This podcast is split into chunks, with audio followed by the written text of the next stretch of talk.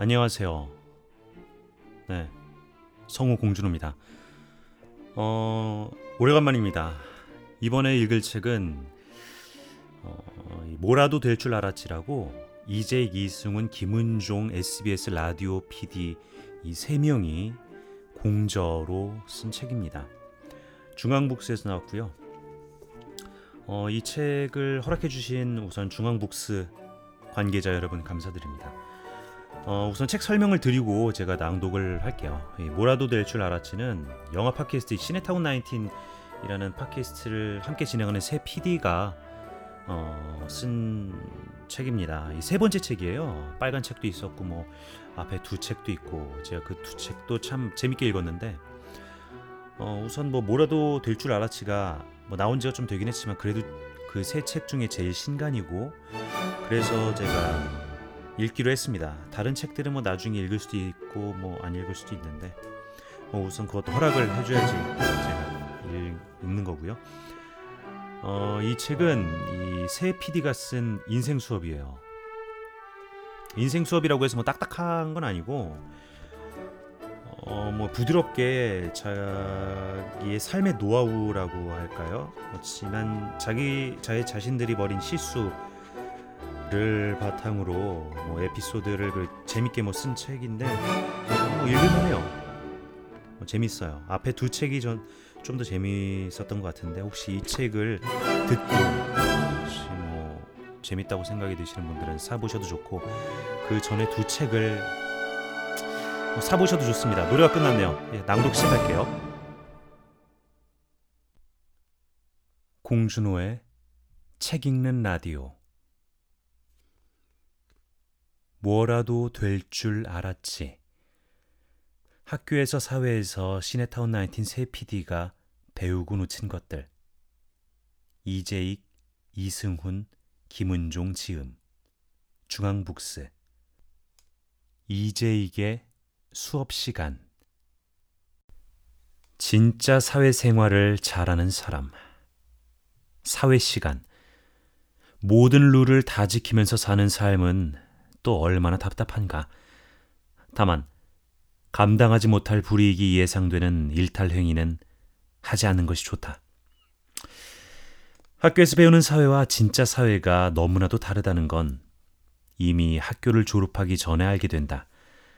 학교 역시 다수의 구성원이 규칙과 합의에 의해 살아가는 작은 사회인데 학교의 모습마저도 수업 시간에 배우는 이상적인 사회의 모습과는 판이하게 다르니까. 아이들은 이미 학교에서 불의를 목격하고 불의와 타협하는 법을 배운다. 그리고 대다수는 충분히 비겁해진 채 진짜 사회로 나오게 된다. 나 역시 그랬다. 나는 학교를 다니는 동안 종종 불의와 부당함의 수혜자였다. 똑같이 담배를 피우다 걸려도 덜 혼났고 술을 마시다 걸려도 덜 맞았다. 연애를 해도 막지 않았고 싸워도 덜 혼났다.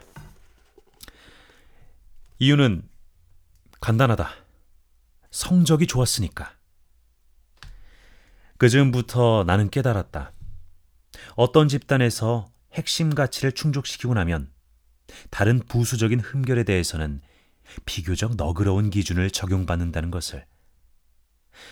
물론 흠결의 크기가 아주 크면 그런 관용조차도 소용없겠지만 어쨌든 똑같은 과오에 대해 다른 기준이 적용될 수 있다는 오묘하고도 불합리한 이치를 일찍 깨달았던 것이다. 고등학교를 졸업한 후에 군대에서 또 한 번 비슷한 경험을 했다. 카투사로 입대해서 미군 부대에 근무했던 나는 일반 한국군들과 비교도 안 되게 편안한 군 생활을 영위했다. 매주 금요일 오후에 집으로 왔다가 일요일 저녁에 부대로 복귀하는 걸로 모자라 우리나라 공휴일과 미국 공휴일 모두를 다 쉬었다. 쉬는 날은 당연히 외박을 했다. 게다가 내무반 생활도 안 하고 기숙사 같은 방에서 미군 한 명과 둘이서만 지냈다. 2년 동안 공짜로 어학연수를 한 셈이랄까? 카투사라고 다 편하게 지내는 건 아니지만 나는 정말 최고로 편하고 즐겁게 군 생활을 했다. 이 정도면 감사하고 만족할 줄 알아야 하는데 사람 아니 나의 욕심은 끝이 없더라. 이런 혜택에도 모자라 말도 안 되는 짓을 저질렀다. 주말에 외박 나와서 과외를 한 것이다. 그것도 학생 한 명도 아니고 세 명을 팀으로 짜서 그렇게 매달 100만 원씩의 돈을 벌었다. 벌써 20년 전 일인데 당시 일반 직장인 월급하고 별 차이가 없었다. 내 군인 월급이 만 원이었으니까. 아, 이 나쁜 짓을 하려면 몰래나 하지. 나는 같은 부대 동료들에게 별 생각 없이 이 사실을 말했던 것이다. 내 기억으로는 일요일 저녁에 부대로 들어오기 전에 같은 부대원들이 서울에서 만나 맥주나 한잔하고 들어오자고 했는데 밖에서까지 부대원들을 만나기 싫어서 과외가 있다고 말했던 것 같다. 그로부터 한 달쯤 뒤 나는 카투사를 관리하는 주임 원사실로 불려갔다. 내 입방정은 기억도 못한 채 이유도 모르고 간 자리에서 주임 원사는 단도직입적으로 이렇게 말했다. 이제 길병, 너 주말에 나가서 과외한다며? 헉. 그때 나는 고등학교 시절 사고 쳤던 기억이 떠올랐다. 다행히 우등생 어드밴테이지로 다른 학생들과 비교해 벌을 덜 받았던 기억. 아, 그런데 군대란 특별히 뭔가를 잘하기가 어려운 사회다. 사격, 훈련, 부대 생활 등은 다 고만고만해서 못하면 티가 나지만 잘해도 티가 안 난다. 그래서 절망했다. 구제받을 길이 없겠구나. 나는 심각한 표정을 짓고 있는 주임원사 앞에서 그냥 사실을 시인하고 벌을 달게 받겠다고 말했다. 예나 지금이나 빨리 시인하고 사과하는 습관은 뭐 기가 막히다. 영창까지는 안 가겠지? 군기교육대에 가려나? 아 설마 미군 부대에서 쫓겨나 한국군으로 원복? 아, 아니면 그동안 규정 위반으로 번 돈을 토해내야 하나? 아, 이미 유흥비로 홀랑 다 써버렸는데 갑갑한 마음으로 차렷자세를 하고 서 있는데 상상도 못한 주임 원사의 한마디가 들려왔다. 넌 임마 성격도 좋은 녀석이 왜 그랬어? 어? 에? 서, 성격? 나는 귀를 의심했다. 군인이 규정을 어기고 밖에서 돈을 벌다가 걸렸는데 어, 갑자기 성격 외기가 왜 나오지? 주임원사는 이어서 계속 엉뚱한 소리를 해댔다. 아, 우리 재익이는 미군들한테도 인기가 많고 부대원들하고도 잘 지내고 말이야. 아, 지난번 카투사 week 때 무대에서 뭐 멋있었잖아. 나도 비틀즈 좋아 임마. 몇 달 전 카투사 week라고 1년에 한 번씩 카투사들이 중심이 되어 미군 부대에서 여는 축제가 있었다. 그때 카투사 밴드 멤버로 무대에 올라가 비틀즈의 노래를 연주했는데 주임원사가 아마도 그 무대를 본 듯했다. 나는 희망의 불빛을 보았다. 영창이나 군기교육대는 어느새 머릿속에서 지워져 있었다. 일단 좀 더 진심 어린 사죄 및 친밀감을 강조하는 멘트를 던졌다. 저도 원서님이 참 멋진 분이라고 생각했는데 원서님의 기대를 저버리는 행동을 한 점 깊이 반성하고 있겠습니다. 그래?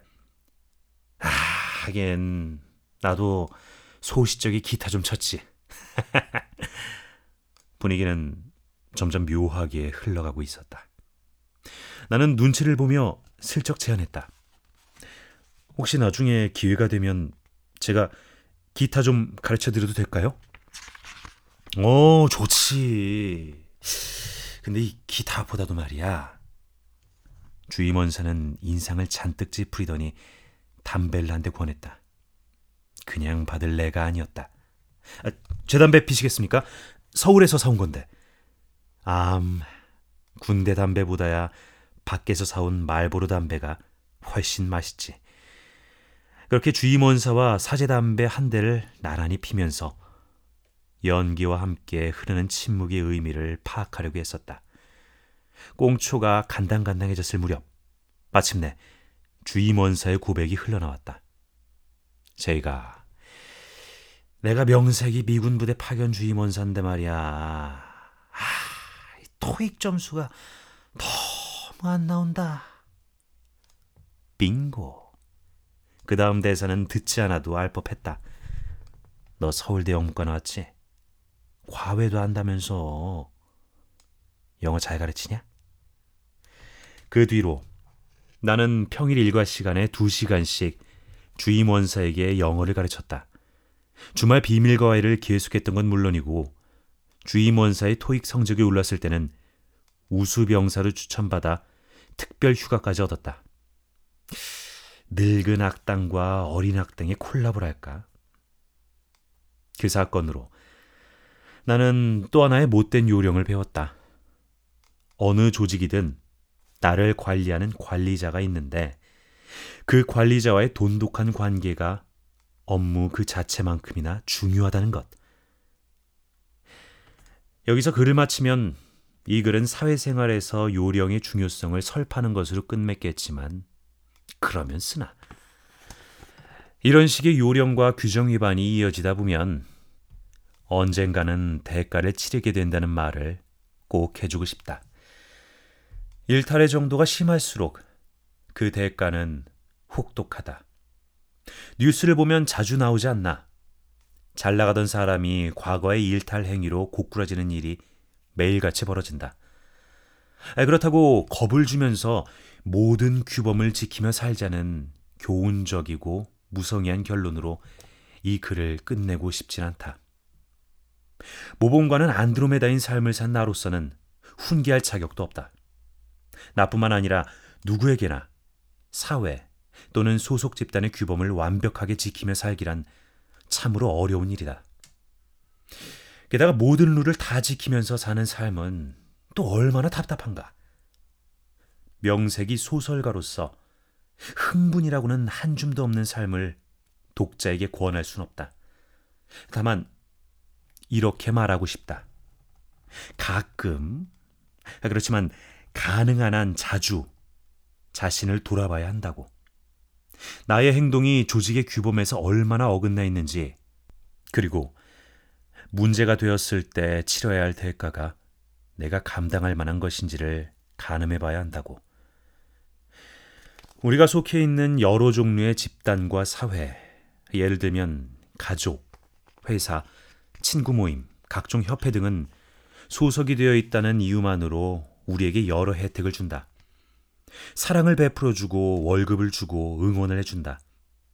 그 대가로 우리는 규범을 지키는 것이다. 규범을 어겼을 때 받을 불이익 역시 당연하게 받아들여야 한다. 감당하지 못할 불이익이 예상되는 일탈 행위는 하지 않는 것이 좋다. 룰을 어기면 벌 받고 욕 먹는 것이 당연하다. 이걸 못 견디는 사람은 뻔뻔하기까지 한 셈이다. 사회생활을 잘한다는 표현에는 요령과 일탈의 영역이 함께 포함되어 있다. 실력보다 더 좋게 평가를 받고 문제가 생겼을 때 부드럽게 넘어가고 사고를 쳤을 때 벌을 덜 받는 능력 등등 말이다. 고꾸라지지 않을 만큼 적당히 나쁜 짓을 하는 능력도 포함되려나? 따지고 보면 좋은 능력이라고는 할 수 없다. 정의로움과는 거리가 멀다. 그런 능력을 갖춘 사람에게 사회생활을 잘한다는 표현을 쓰는 건 우리 사회가 정의롭지 못하다는 사실의 반증이기도 하겠지. 앞에서 들려준 군대 얘기가 옛날 얘기처럼 들린다고? 요즘 군대는 달라졌다고? 불과 얼마 전에 이런 기사가 포털 사이트 메인 화면에 올랐다. 군대 간부와 사병 간의 부적절한 관계가 관행처럼 번져 있다는 내용이다. 기사 헤드라인은 다음과 같다. 명문대생 군대 가면 간부 자녀 무료 과외 선생님. 아이고 이놈들아. 아직도 그러고 있냐?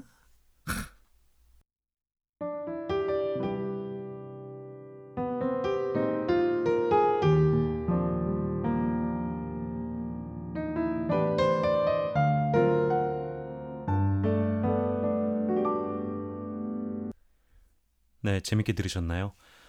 어, 이제 이게 수업 시간에서 골라서 읽어봤습니다. 다음 번은 이승훈, 김은종 PD의 글들 중 한 꼭지씩 읽어서 남은 두 번의 파일이 되겠군요. 남은 두 번의 파일 끝으로 이 책의 낭독은 끝이 납니다. 어, 이재익 작가의 소개를 간단히 제가 하고 마치겠습니다. 뭐 낭독은 끝났으니까 낭독만 들으시는 분들은 뭐 꺼셔도 좋고요. 어, 이재익 PD는 SBS 라디오 PD고 1975년생이네요. 그리고 대한민국의 등단한 소설가이자 시나리오 작가이기도 합니다. 어머 지금 위키백과를 보고 있는데 대표작으로는 아버지의 길, 싱크홀, 라이린, 서울대 야구부의 영광 등이 있다고 써 있는데 전 개인적으로 압구정 소년들이라는 책을 재밌게 읽었어요. 이 제가 이재익 작가를 좋아하는 이유가 뭐 다른 한국 소설이 다 마찬가지긴 한데 지금 제가 살고 있는 여러분이 이걸 듣고 계신 여러분이 살고 있는 이 주위 사람들을 소재로 해서 쓰게 되잖아요. 한국 소설이니까. 그러니까 해리포터는 영국 소설이니까 어쨌든 간에 마법사가 영국인인데 어, 한국 작가들은 다 한국인을 보통 이렇게 대상으로 쓰기 때문에 한국인들이 주인공 나오는데 특히 이재익 작가는 어, 저의 삶의 반경에 있는 사람들을 대상으로 소설을 쓴 것 같거나 그 사람들의 이야기를 적은 것 같아요.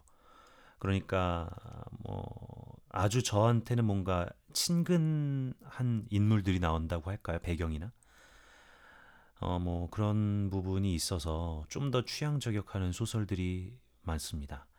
어 재밌어요. 페이지 터너라고 하잖아요. 책장이 엄청 잘 넘어갑니다. 그렇다고 뭐 문학적인 완성도가 높다고는 말할 수 없는데 그냥 뭐 블록버스터 영화나 뭐 아니면 그냥 재밌는 영화를 보러 가잖아요. 그냥 그 시간을 즐기기 위해서 시간을 보내기 위해서 재밌는 영화를 보러 가는 것처럼 책도 그렇게 소비되면 참 좋은 책들이에요.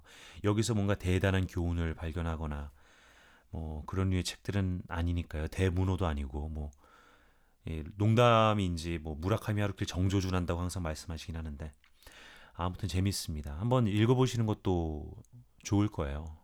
그래서 한번 예, 읽어봤습니다. 어, 이번에는 좀 제가 특, 특이하게 뭐 이런 낭독 말고 이런 설명이나 그런 걸 한번 넣어봤는데 한번 시험 삼아 넣어봤습니다. 어, 저도 어떻게 뭐 이거를 어떤 형식으로 제 팟캐스트를 한번 진행해 나갈 볼까 뭐 어떤 형식으로 나가볼까 생각을 하다가 한번 여기 시도를 해봤는데 첫 시도니까 그냥 뭐 생각나는 대로 하고 있어요. 아무튼 간에 다음 책도 바로 올리도록 한번 노력해 보겠습니다. 네, 다음 팟캐스트 파일에서 만나요. 빠이.